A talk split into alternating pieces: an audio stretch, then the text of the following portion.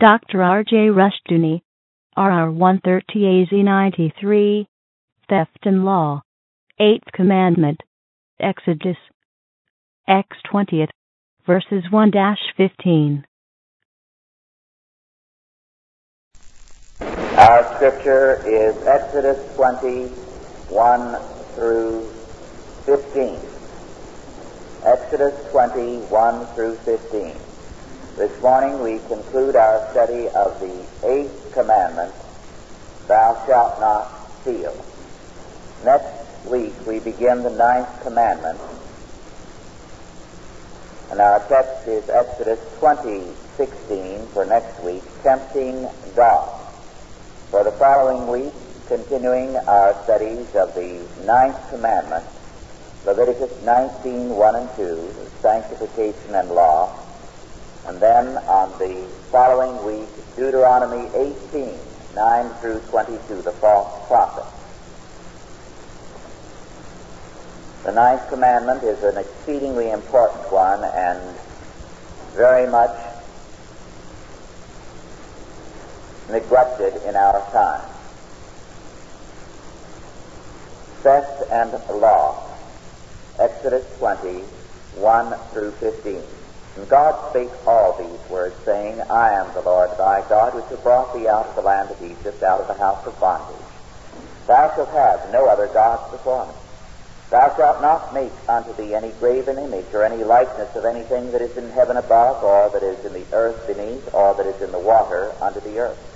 Thou shalt not bow down thyself to them, nor serve them. For I, the Lord thy God, am a jealous God, visiting the iniquity of the fathers upon the children, unto the third and fourth generation of them that hate me, and showing mercy unto thousands of them that love me and keep my commandments. Thou shalt not take the name of the Lord thy God in vain. For the Lord will not hold him guiltless that taketh his name in vain. Remember the Sabbath day to keep it holy. Six days shalt thou labor and do all thy work. But the seventh day is the Sabbath of the Lord thy God. In it thou shalt not do any work, thou nor thy son, nor thy daughter, thy manservant, nor thy maidservant, nor thy cattle, nor thy stranger that is within thy gates. For in six days the Lord made heaven and earth, the sea and all that is in them is, and rested the seventh day. Wherefore the Lord blessed the Sabbath day and hallowed it. Honor thy father and thy mother, that thy days may be long upon the land which the Lord thy God giveth thee. Thou shalt not kill. Thou shalt not commit adultery. Thou shalt not steal. Thou shalt not steal. Very clearly, this commandment, the eighth, forbids theft. Of this there is no question. But to whom does this commandment apply? The usual answer of churchmen is, why, to all men, of course. But this answer is faulty. It is true as far as it goes. This commandment applies not only to all men, but to their institutions, their corporations, and their forms of government. Failure to extend the scope of this law to its full jurisdiction has been productive of more than a little evil. What is the root of this error? Why has it been restricted to men only? The error is that, by and large, the church has held that the Ten Commandments gives us a moral code, a system of morality.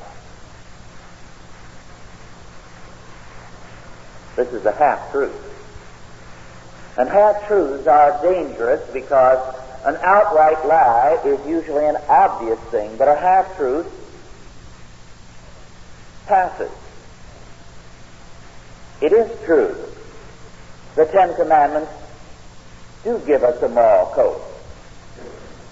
But if we restrict the scope of the Ten Commandments to a moral code then we have misunderstood them. They are not only morality, but they are inescapably law as well. If we deny to the Ten Commandments the status of law, we are surrendering the world to the devil. We are saying men in their personal relationships are under God, but the world is under the devil. Therefore, what happens in the in the way of violations of this commandment in church, state, school, institutional and corporate life is not under God. It is not under this commandment. And this is a fearful offense. One of the most incisive studies of the law in our day, and of course there have been almost no studies of the law apart from that by T. Robert Ingram and Frederick Nymeyer. One of the most incisive studies is Frederick Nymeyer's study of about 15 years ago entitled Essays Against Organized Sanctimony and Legalized Coercion. In the course of dealing with the law, Nymeyer wrote in criticism of the ideas of Dr. Bruins Slot, who poses as a Christian teacher, and he said as follows, and I quote, Everything stands or falls on this simple question. Does a government have more authority than its citizens? If so, it must have got that greater authority from some greater source than the citizens. The only greater sources are God or Satan. Satan is never considered by Calvinists to be the source of government. Governments are manifestations of the common grace of God, we are told. Therefore, Hitler had a peculiar inherent authority directly from God. Now we realize how the Standard came to follow its course during World War II. Grant the foregoing to Abraham Kuyper, to the Standard, to the Anti-Revolutionary Party, and to Bruins Slot, and where do you end up? Here are four propositions that follow naturally from Bruins Slot's major items. One, God has restricted individual men by and to the Ten Commandments. Two, but God has given to government more authority or rights than individual men have. Three, therefore governments have direct authority to go beyond the Ten Commandments, that is, they may violate the Ten Commandments. For it is exactly that right to violate the Ten Commandments which constitutes the purpose for claiming a peculiar inherent authority for government. Hitler, you see, was operating quite within his rights derived directly from God. Concentration camps, firing squads, lies, violence, wars, oppression, all these are the product of this so-called peculiar inherent authority of government. Men are bound by the Decalogue, the Ten Commandments governments are not, unquote. Now, Nymeyer is right. If you restrict the Ten Commandments to the status of morality, binding on individuals, then you have to either say governments and corporations and institutions have a peculiar right from God to violate the law, or they have it from Satan. And of course, no one will say they have it from Satan, at least not churchmen. So what they do end up saying is precisely what Dr. Bruins Slot has said and Nymeyer has criticized him for, by of speaking of this peculiar inherent authority, which is apart from and beyond the Ten Commandments. Then the government has the right to steal from you, which of course it is doing. And corporations have the right to do things which as individuals they would not do. This is what happens when we speak of the Ten Commandments simply as a moral code. It is a law, God's law. It is God's moral code for us also. It has a total jurisdiction. If authority is from God, then all authority is under God's law. All authority is an agency of God's law. Or else it has some special pipeline to God which enables it to sidestep God's law. And there is no evidence for this in Scripture. Now, in a very delightful footnote, Frederick Nymeyer added the following, and I quote, A person reading this manuscript with some amusement worked out the obvious syllogisms. One, the powers that be are ordained of God. Two, Satan is one of the powers that be. Three, therefore Satan is ordained of God. Then he outlined the succeeding syllogism. One, all the powers ordained of God must be obeyed. Two, Satan is a power ordained of God. Three, therefore Satan must be obeyed. Now the tragic fact is that this, which is an obvious bit of uh, spoof, has since it was written in the early 50s become progressively a reality. After all, if men are going to exempt institutions and governments from the Ten Commandments, if they say it's only a moral code, not law, and this is what I'm told by clergymen all the time, they're going to end up by exempting the government not only from law, but saying that we have to obey all authorities, including the government, unconditionally and Satan unconditionally. A few years ago, in 1967, I wrote the text for a film strip on the moral foundations of money. And in the course of that film strip, I stated that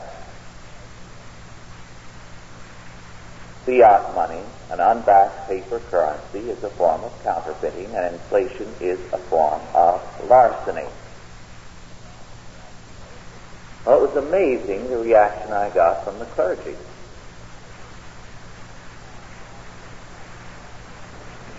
They were horrified. In fact, one minister, the Reverend Albert G. Edwards of the Orthodox Presbyterian Church in Seattle, felt that charges should be preferred against me for heretical opinions. And he wrote as follows, and I quote, This is accusing the state of robbery, which seems to go quite contrary to what Paul says in the 13th chapter of Romans, where we are told to give what is asked of us in regard to taxation and to recognize the right of the state in this. Uh, I might add that uh, Mr. Edwards spoke of paper money inflation as a hidden tax rather than larceny.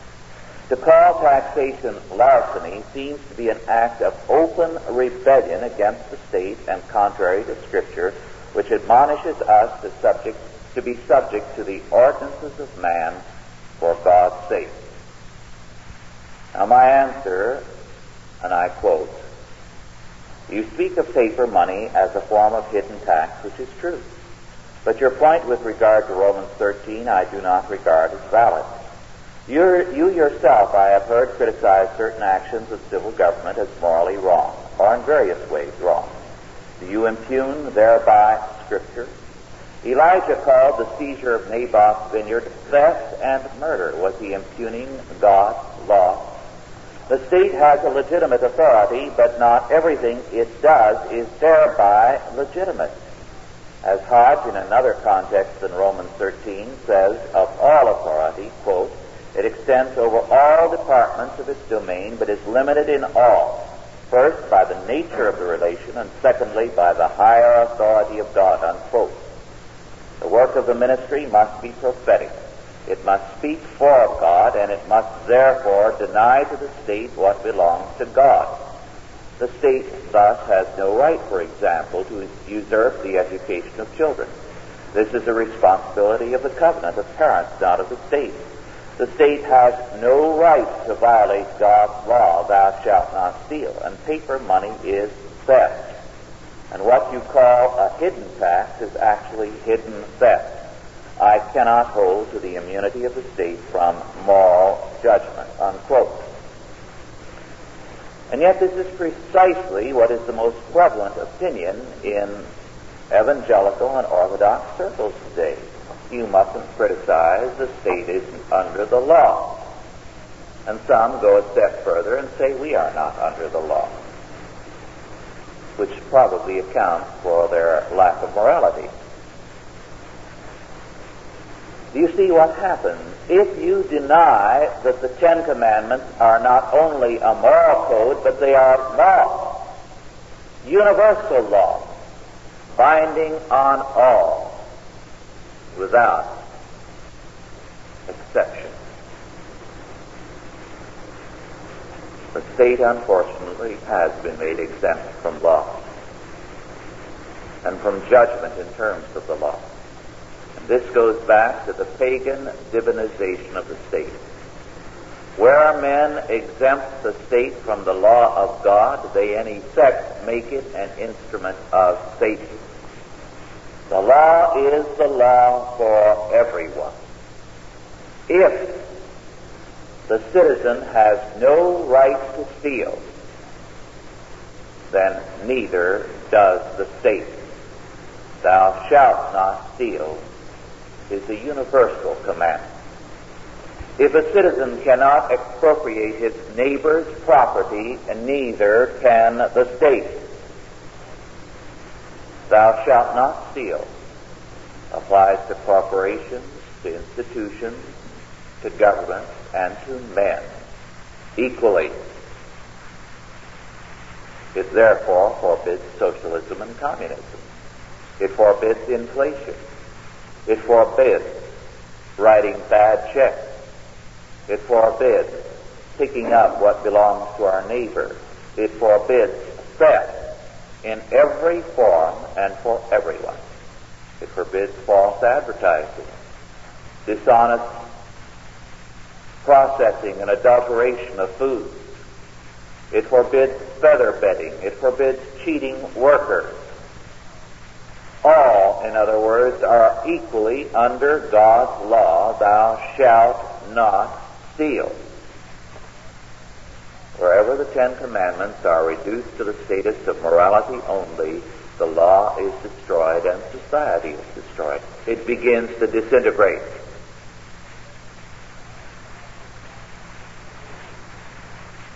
If all authority is not under God's law, then instead of a universe, we have a multiverse.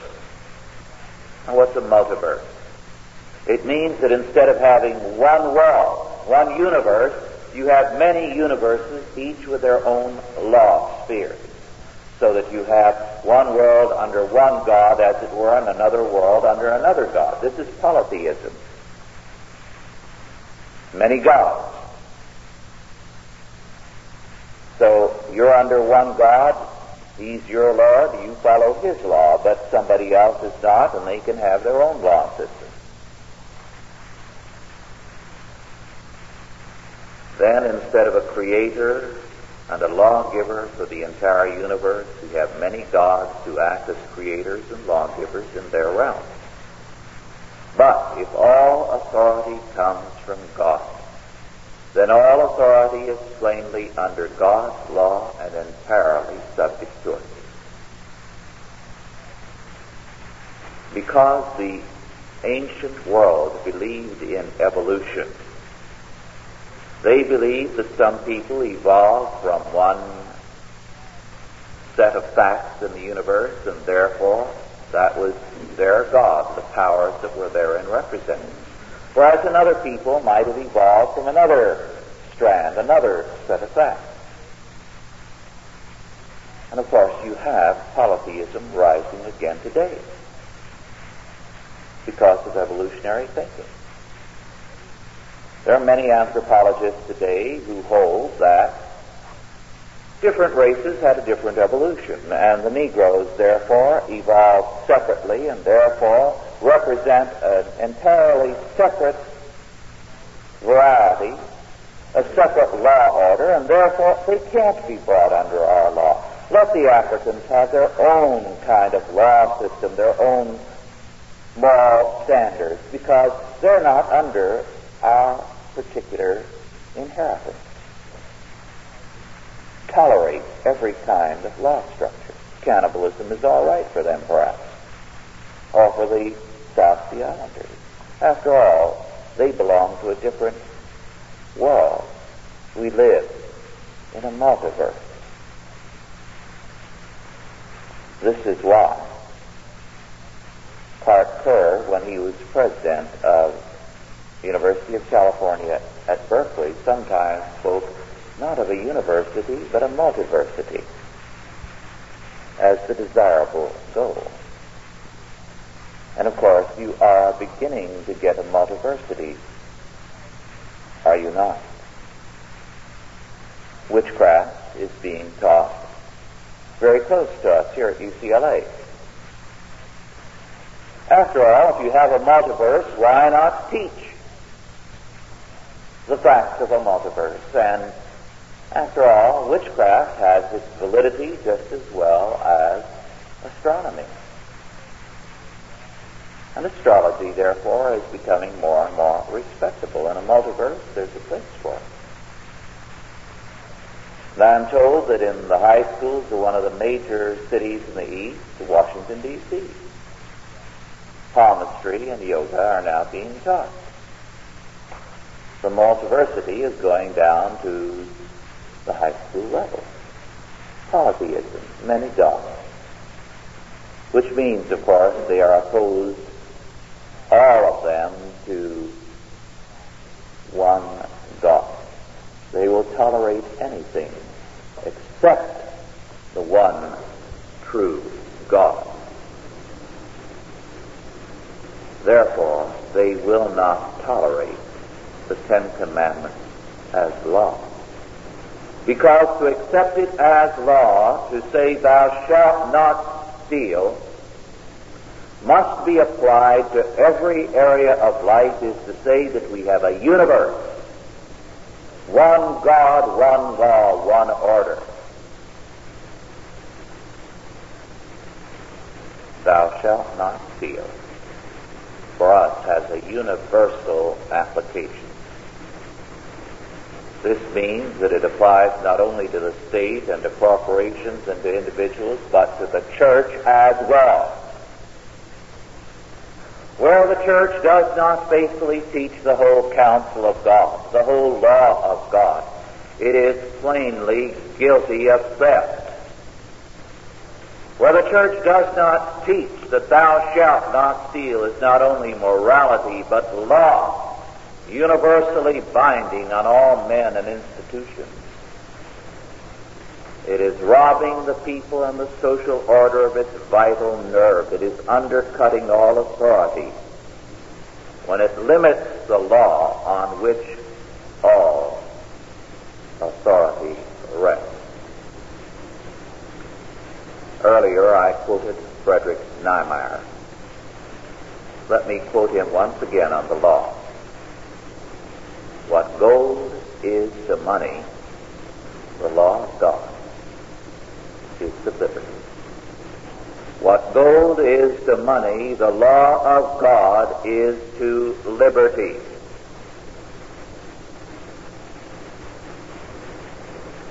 When this is set aside,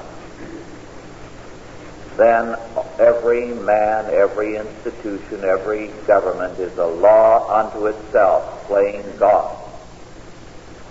The failure to teach the Ten Commandments as law has paved the way for tyranny, for totalitarianism.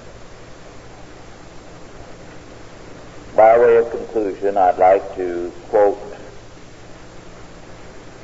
a very significant statement from one of our founding fathers, the man who had more influence than any other single man in the Constitutional Convention and in the writing of the Constitution, James Madison, a very zealous Christian. This is a quotation you will not find in any textbook in our school. But this is what James Madison had to say about what they did at the Constitutional Convention, what they did when they established this country. I quote, We have staked the whole future of American civilization not upon the power of government, far from it. We have staked the future of all of our political institutions upon the capacity of mankind for self-government, upon the capacity of each and all of us to govern ourselves, to control ourselves, to sustain ourselves according to the Ten Commandments of God. Unquote. For Madison, that was law. Where the Ten Commandments cease to be law, you have polytheism, a multiverse, and tyranny. Let us pray.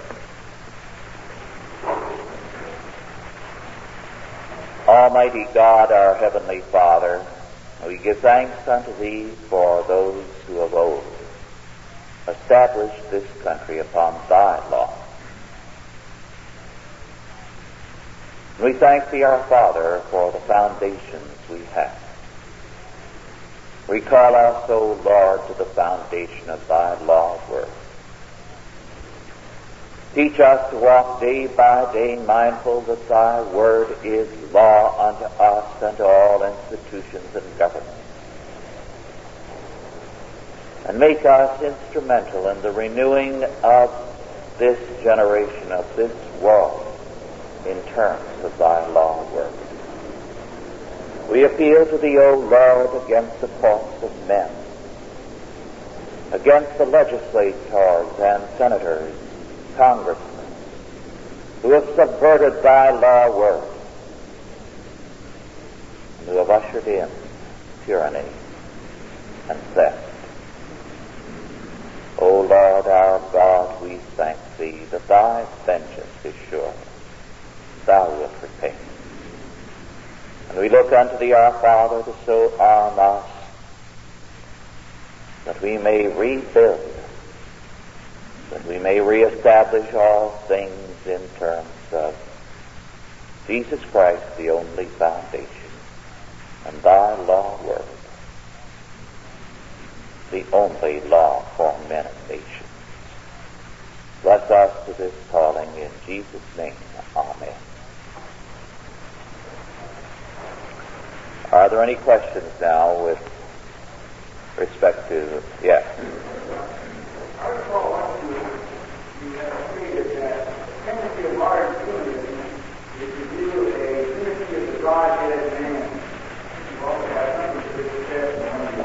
Right, in uh, this independent republic.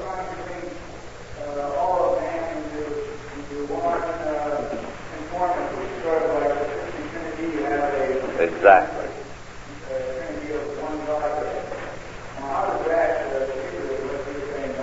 A very good question. To repeat uh, the point that I made in this independent republic and elsewhere as well. The God idea is inescapable. Man cannot escape the concept of a God.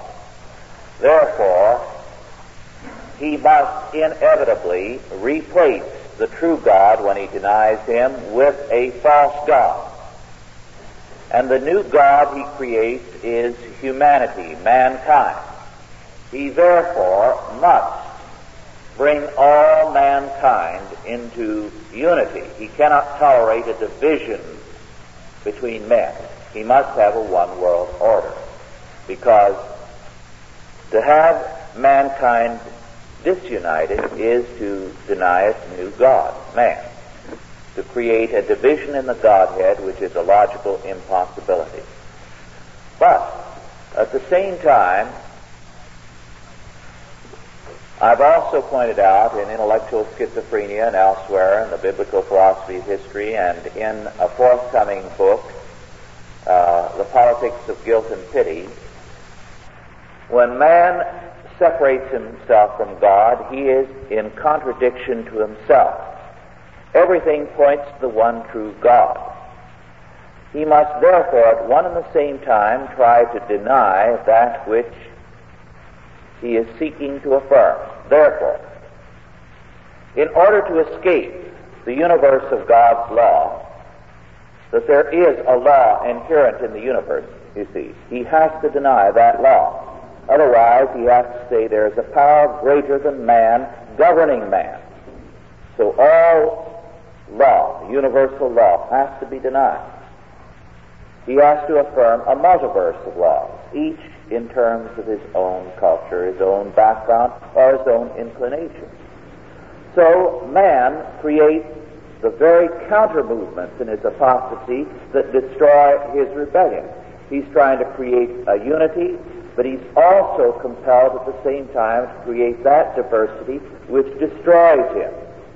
So, fragmentation is built into all apostasy precisely as it tries to unify itself in terms of a new order, it creates fragmentation at the base. Now, in economics, you see the same thing. To try to create a new monetary standard in terms of money. But it creates fragmentation in the base in that there is a flight away from it. So, economic nationalism is the consequence of every attempt to create a one world fiat currency. So, because God's law order is the only law order, every attempt at rebellion, even as it tries to create a one order under man, creates a radical uh, fragmentation. The schizophrenia that comes into man as he rebels against God creates two counter purposes which ultimately shatter him and destroy him. Does this help explain it?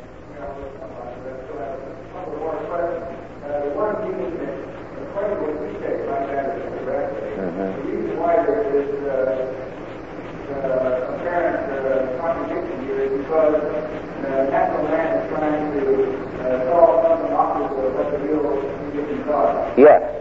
Man himself is created in the image of God. Inescapably, he's going to try to duplicate everything in God's order. But at the same time, he's in rebellion against that. So there are two counter movements. And as a result, he's at war with himself, even in his own philosophy of thinking.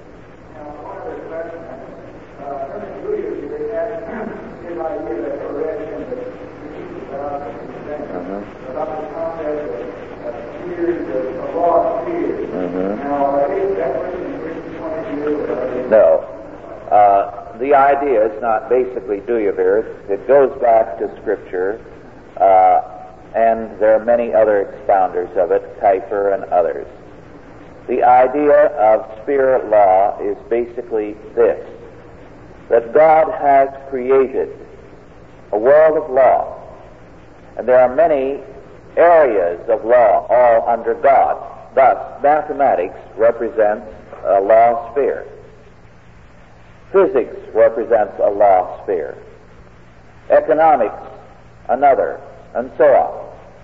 The state is a law sphere. The family is a law sphere. All are under the absolute law of God.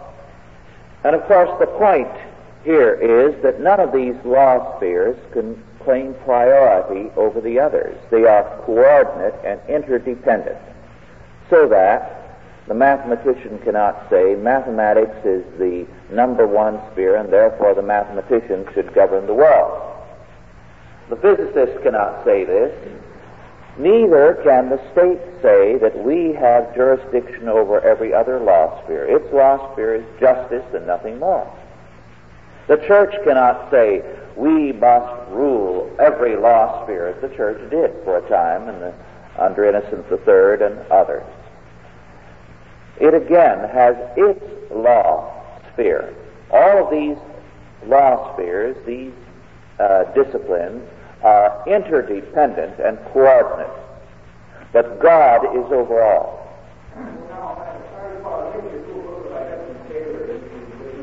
Yes.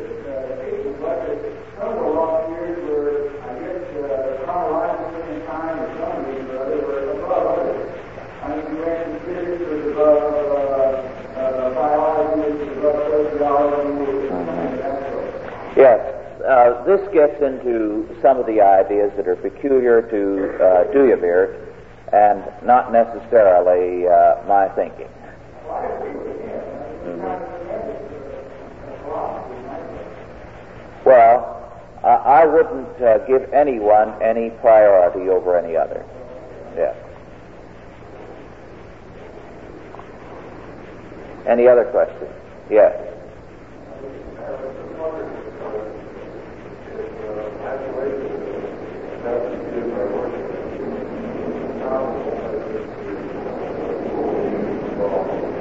Yes, the isolationism advocated by Washington in his farewell address rested precisely on this kind of thinking, biblical thinking, non-interventionist thinking, that in terms of God's law, each of us has our responsibility in our own area. We don't have a universal responsibility. In other words, we can't play God and Savior to the whole world. And this was basic to Washington's thinking. He opposed this kind of thinking to the revolutionary kind of thinking coming out of France, which said, we're going to save the world. We're going to export the revolution into every country and save every country. And Washington was very, very strongly opposed to that. So non-interventionism or Isolationism is premised on the fact that you stay within the domain of your responsibility. You don't play universal Lord and Savior. That's God's business. Yes. In the first greatest day,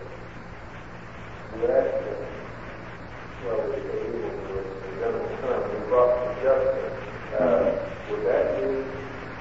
also no salvation is ever possible without justice. The cross of Christ supremely represents both the justice of God and the grace of God. It represents the justice of God because it witnesses that God's law must be fulfilled. The death penalty must prevail against sin. So Jesus Christ as our representative, suffered the death penalty for our sakes, to indicate that God's justice is inflexible. But at the same time, he rose again from the dead to indicate that as our representative, our Lord, he resurrects us from the death of sin into the life of righteousness in him. So that there is no salvation possible without justice. This is why, wherever antinomianism sets in, and we are told that we're dead to the law and so on, we are also ultimately dead to God, dead to justice, dead to salvation. And you have love replacing it, and love becomes the Savior. And this is why, once the doctrine of the atonement is weakened and the concept of the law is weakened, love theology rapidly comes in. And in Reformed circles where they've been so strict about the doctrines of salvation, you find now love theology is rapidly taking over precisely because they become antinomian. And you cannot maintain a doctrine of the atonement in isolation from the rest of your theology. So if you become antinomian at any point, ultimately you overturn the doctrine of the atonement. Yes.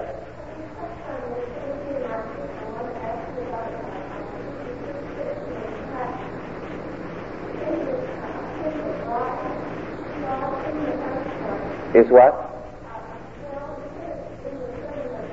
Oh, yes, a bribe. Yes. Yes. Right. What I said was that the word translated bribe is the same word that we have in Hebrew for redemption, for atonement.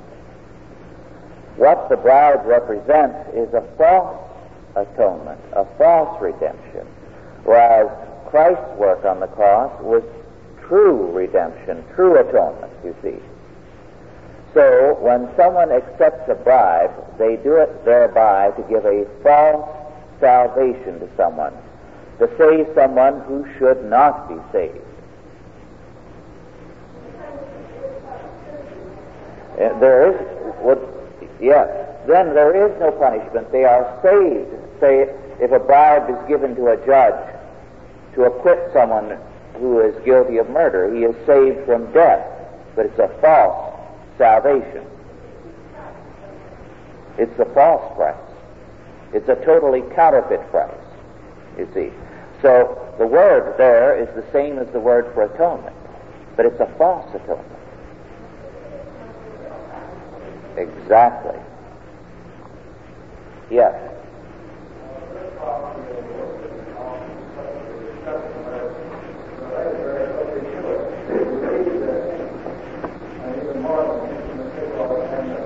I can't quite hear you.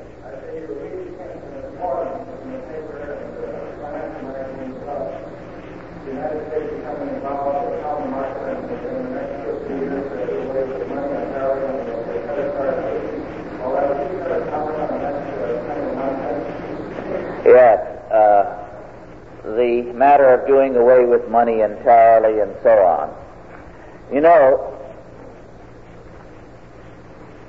over the years I've heard people who were deeply in debt and short of money talking very enthusiastically about plans to do away with money. Nobody who has a lot of cash is ever in favor of doing away with money. Well, today, when you have governments that are head over heels in debt and short of cash, they also are indulging in that kind of talk.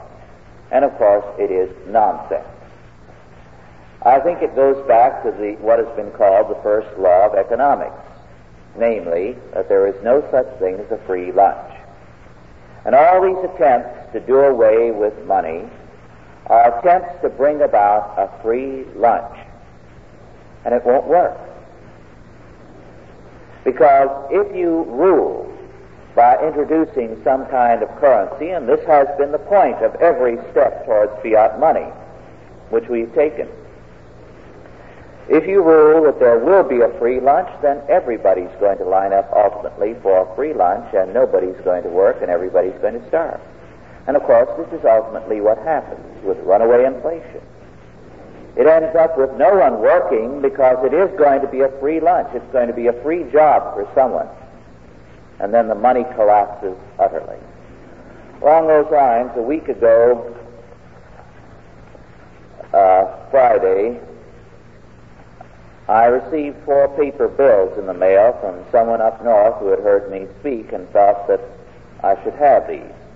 He works in the foreign exchange division of one of the major banks in the country. And he paid just a very small amount to pick up these bills that businessmen were exchanging at the bank. Incidentally, he says it's impossible to discuss the subject with the liberals who work with him because they're too ready to get emotionally upset. They can see what's happening, but they don't want to talk about it. Now, these are Brazilian bills. Brazilian paper money. Brazil has been in process of radical inflation in recent years.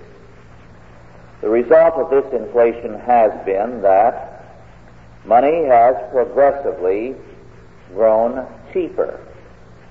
So, not too long ago, what they had to do because they were printing more and more paper of bigger and bigger denominations, was simply to decree that the last three zeros off of every bill were to be dropped. Now here's a 10,000 Cruzeiro bill, and it's restamped 10. Even if it weren't restamped, that's all you could get for it, 10 Cruzeiros. A 5,000 Cruzeiro bill is restamped 5. A 1,000 Cruzeiro bill is restamped 1 Cruzeiro, and the smallest legal bill now is the former 500 Cruzeiro uh, bill, which is 50 centavos. Now, this wipes people out, of course. didn't help businessmen from America who were doing business there and weren't informed about inflation. But of course, this is what happens when they try to get towards precisely what you're speaking about. It's the progressive destruction of whatever currency they have. And when they work towards the abolition of money, what they are doing is working towards the abolition of all trade, all business. It results ultimately in everything grinding to a halt. Because inflation, an unbacked paper currency, is a form of theft. And finally, people realize it's total theft, and they stop selling. They stop coming through with the free lunches, and then you have chaos.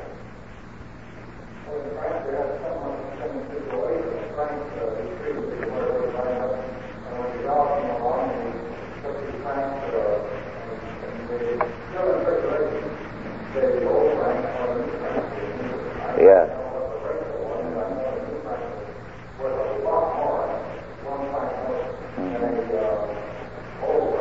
Yes.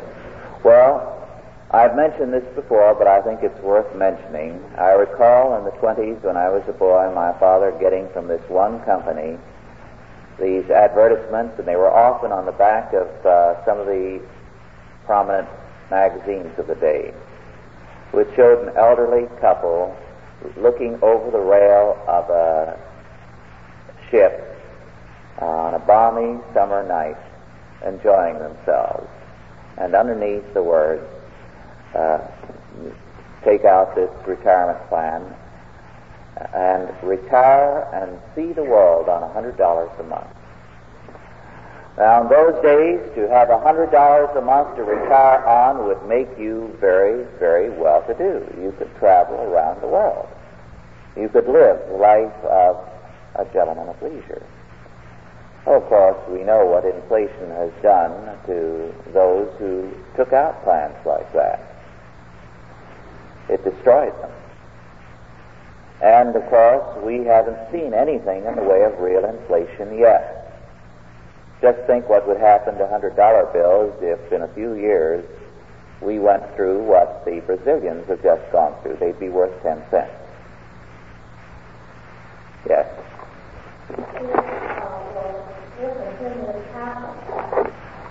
And uh, someone comes along with a piece of card money. hmm Mm-hmm.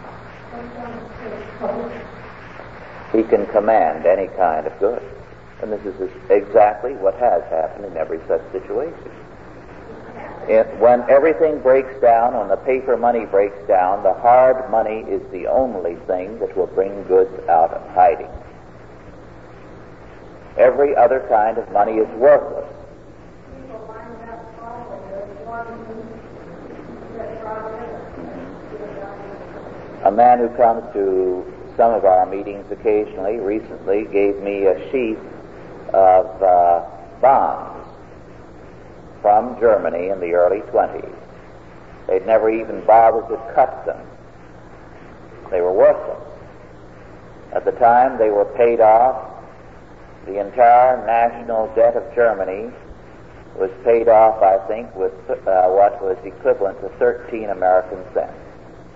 The entire public and private indebtedness, the debts of World War I, everything, the equivalent of 13 cents.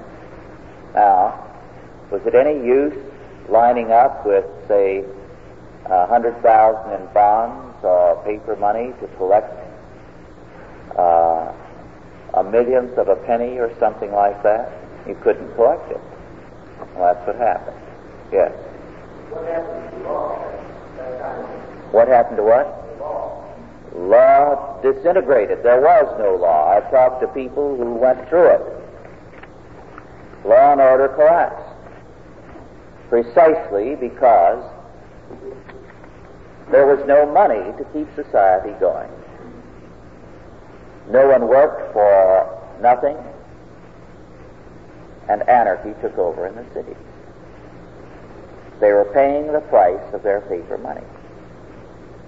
And of course, Brazil today, the only kind of work you can get done is on a cost plus 10% basis.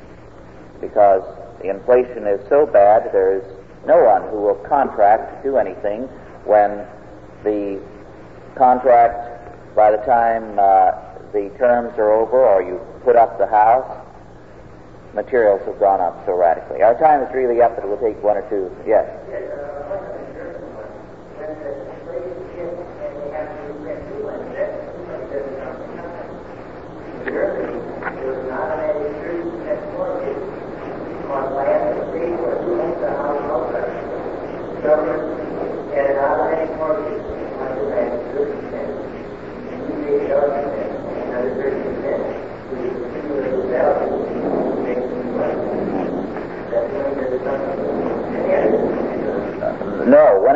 It doesn't come from nowhere. The new money either has to come from reestablishing on a hard money basis, gold and silver, or else some artificial basis which holds for a little while until you have collapse again. And of course, it was the aftermath of the inflation of the early 20s that led to Hitler. One followed the other. Yes.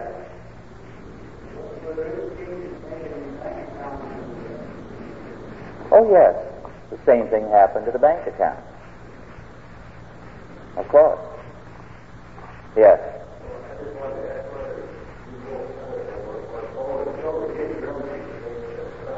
What was it? I can.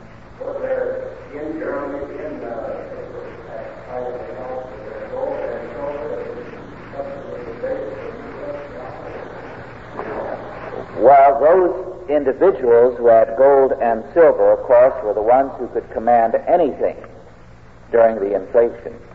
And I have mentioned in uh, one of my publications and uh, told a number of you on a number of occasions of the famous story of the hotel, the best hotel in Berlin that was bought with a $10 gold piece, American. Uh, now, yes, uh, Uh, nationally, gold was loaned to them afterwards. What happened then, in a sense, was not entirely Germany's fault. In that, reparations were required of Germany after World War I. And instead of waiting for a reasonable period, they forced payment almost overnight and drained the government of gold. And then, of course, the government collapsed radically. So, uh, in that case, it was not entirely of their doing. After it was over, they loaned them back some of their own gold to re-establish a, a sound currency. But the damage had been done, the middle class was wiped out, and uh, Nazism became almost inevitable. Well, our time is up, but I'd like to remind you that this Saturday, March the 7th, we're having our potluck dinner at the Encino Women's Club. I believe the notices are on the back on a chair. So if you have not yet notified Edith Stafford or Peggy North, please do so. Edith is here, so you can speak to her now. We hope to see you all there. We want to have uh, a very congenial evening getting better acquainted. Uh, we are adjourned now. Authorized by the Chalcedon Foundation. Archived by the Mount Olive Tape Library. Digitized by Christ Rules.com.